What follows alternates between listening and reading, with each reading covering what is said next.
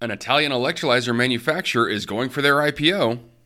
And a huge loan from the U.S. Department of Energy could finally launch the Green Hydrogen Hub in Utah. All of this on today's Hydrogen Podcast. So, the big questions in the energy industry today are how is hydrogen the primary driving force behind the evolution of energy? Where is capital being deployed for hydrogen projects globally? And where are the best investment opportunities for early adopters who recognize the importance of hydrogen? I will address the critical issues and give you the information you need to deploy capital. Those are the questions that will unlock the potential of hydrogen, and this podcast will give you the answers. My name is Paul Rodden, and welcome to the Hydrogen Podcast. In an article from the Financial Times, Silvia Borrelli writes De Nora sticks to IPO plan as hydrogen rush trumps market chaos. Italian electrochemistry group Industrie De Nora will push ahead with a Milan listing this month despite market turbulence as its performance exceeds even the most optimistic forecast amid a global rush to hydrogen based power. The IPO, which analysts and bankers say could value the family owned company at 4 to 5 billion euros, comes as many businesses in Europe and the US postpone their IPO plans because of rising inflation, monetary policy shifts, and the war in Ukraine. According to Paolo Dellachà, we can press ahead with our plans in spite of what is happening around us because the company is performing well and we have the highest order backlog in our history, which is a clear sign of our growth trajectory. De Nora, which was founded in Milan in 1923, is the world's leading manufacturer of electrodes traditionally employed in chlorine soda production that are now an important part of the technology used to produce green hydrogen. The group reported revenues last year of 616 million euros with a core profit of 127 million euros. Hydrogen is set to play an important role in the push to decarbonize and wean European energy off its dependence on Russia. The European Commission has increased its renewable hydrogen targets fivefold by 2030. Thierry Breton, EU Commissioner for the Internal Market, and a group of chief executives, including Dellachà, signed a joint declaration last month committing the industry to a tenfold increase of its electrolyzer manufacturing capacity by 2025.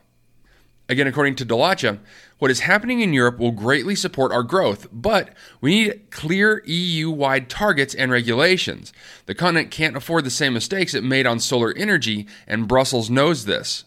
He continues by saying, The good news for us is that technology, which is what we do, isn't dependent on renewable energy. All we need is clean electricity, which can also be sourced through nuclear energy or biomass. Under the listing plan, at least 25% of the company will be floated, with the De Nora family and Italian energy infrastructure company Snam reducing their stakes. Snam bought a 36% stake in the company from Blackstone for a little more than 400 million euros in 2020, which valued the company at about 1.2 billion euros. The De Nora brothers own the remaining 64%. The IPO's prospects and the price range will be published this week. When the IPO was first announced, analysts said De Nora's equity value would be in the range of 4 to 7 billion euros depending on the valuation of its hydrogen business. But the expectation now is that the listing will be in the lower range because of the market turbulence. On this topic, Dellachà said that our pipeline of green hydrogen projects worldwide has significantly increased since gas prices have begun to soar. The company's largest markets are in Europe, the US, and Middle East. De Nora's portfolio also includes a 34% stake in the ThyssenKrupp Nucera joint venture, which specializes in green hydrogen production processes. Nucera, which is another IPO candidate this year, is also working on the construction of the world's largest green hydrogen plant in Saudi Arabia. Analysts expect the traditional electrodes and the hydrogen businesses to be valued at about 1.5 billion euros each, and the water treatment technology at about 1 billion euros, while the ThyssenKrupp joint venture stake would be valued at roughly 1 billion euros. Lastly, Dellachà said, This IPO is the natural evolution of our growth trajectory. It will give us more recognizability and the peace of mind to be able to always say yes when the time to sustain further and larger acquisitions comes. Okay, so an interesting move for De Nora to go public right now.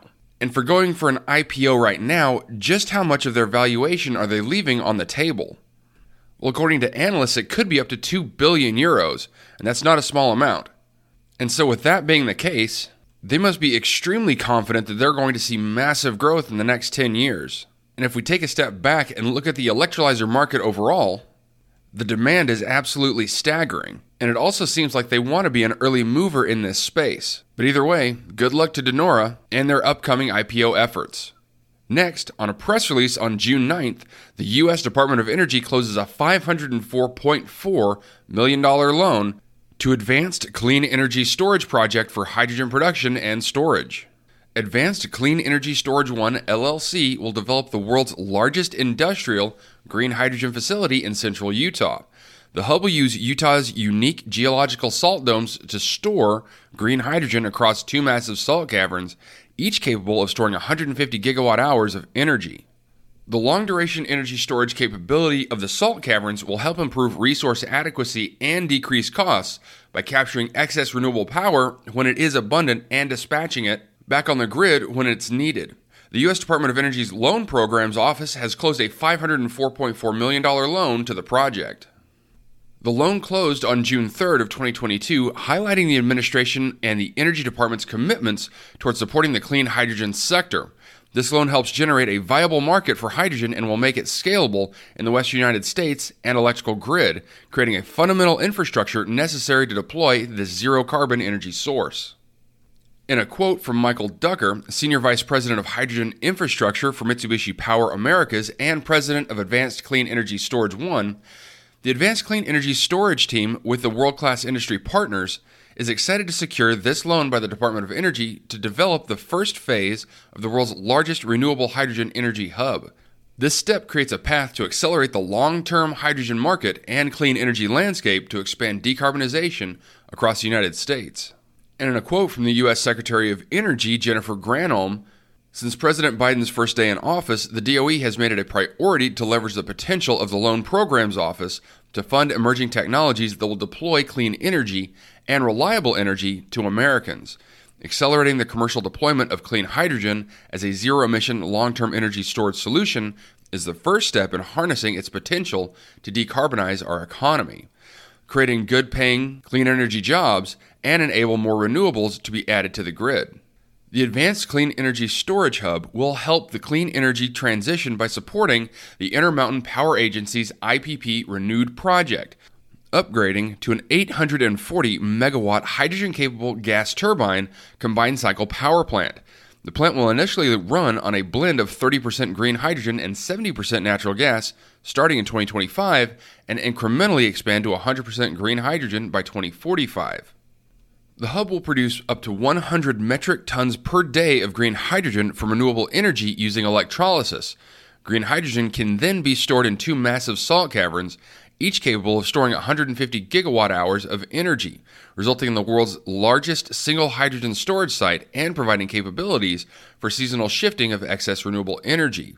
The long duration energy storage capability of the salt caverns will help improve resource adequacy and decrease costs by capturing excess renewable power when it is abundant and dispatching it back on the grid when it's needed. According to Bill Newsom, president and CEO of Mitsubishi Power Americas, this joint venture is historic for Mitsubishi Power Americas and the future of global hydrogen deployment. We're proud to partner with Magnum Development and provide the hydrogen equipment to further advance carbon free hydrogen as a cornerstone of our future energy supply and help chart the path towards net zero. This project sets the industry gold standard for hydrogen deployment, helping to combat the impacts of climate change and advance human prosperity. The development and operation of the Advanced Clean Energy Storage Hub will help spur economic development locally by creating up to 400 local construction jobs throughout the three year construction cycle, and will employ a projected 25 full time operations and maintenance personnel to provide 24 7 operations and maintenance to the facility. Additionally, property tax revenue collected by Millard County, Utah will contribute to services that benefit all nearby Utahns which typically include law enforcement and emergency response, infrastructure, and other services. And lastly, in a quote from Craig Broussard, CEO of Magnum Development and ACES Delta, Magnum Development has enjoyed a synergistic relationship with the City of Delta and Millard County since 2008. In addition, royalties paid from our operations go to our mineral estate partner, the Utah School and Institutional Trust Lands Administration, to provide funding for the Utah educational system. Over the next three decades, significant taxes and royalties will flow from this initial phase of green hydrogen development at our site. Okay, so if you've listened to this podcast For a while now, you know we've covered this project in some detail several times, and this is the first time we've mentioned that they finally have enough capital to proceed with construction. And now that it seems like this project is finally going to take off and get constructed, and if everything goes as smoothly as they predict, we could be looking at someone developing the blueprint for green hydrogen development and storage, which could very much have global implications. All right, that's it for me, everyone. If you have a second, I would really appreciate it if you could leave a good review on whatever platform it is that you listen to Apple Podcasts, Spotify, Google, whatever it is. That would be a tremendous help to the show. And as always, if you ever have any feedback, you're always welcome to email me directly at info at thehydrogenpodcast.com. And as always, take care, stay safe. I'll talk to you later. Hey, this is Paul. I hope you liked this podcast. If you did and want to hear more, I'd appreciate it if you would either subscribe to this channel on YouTube or connect with your favorite platform through my website at www.thehydrogenpodcast.com. Thanks for listening. I very much appreciate it. Have a great day.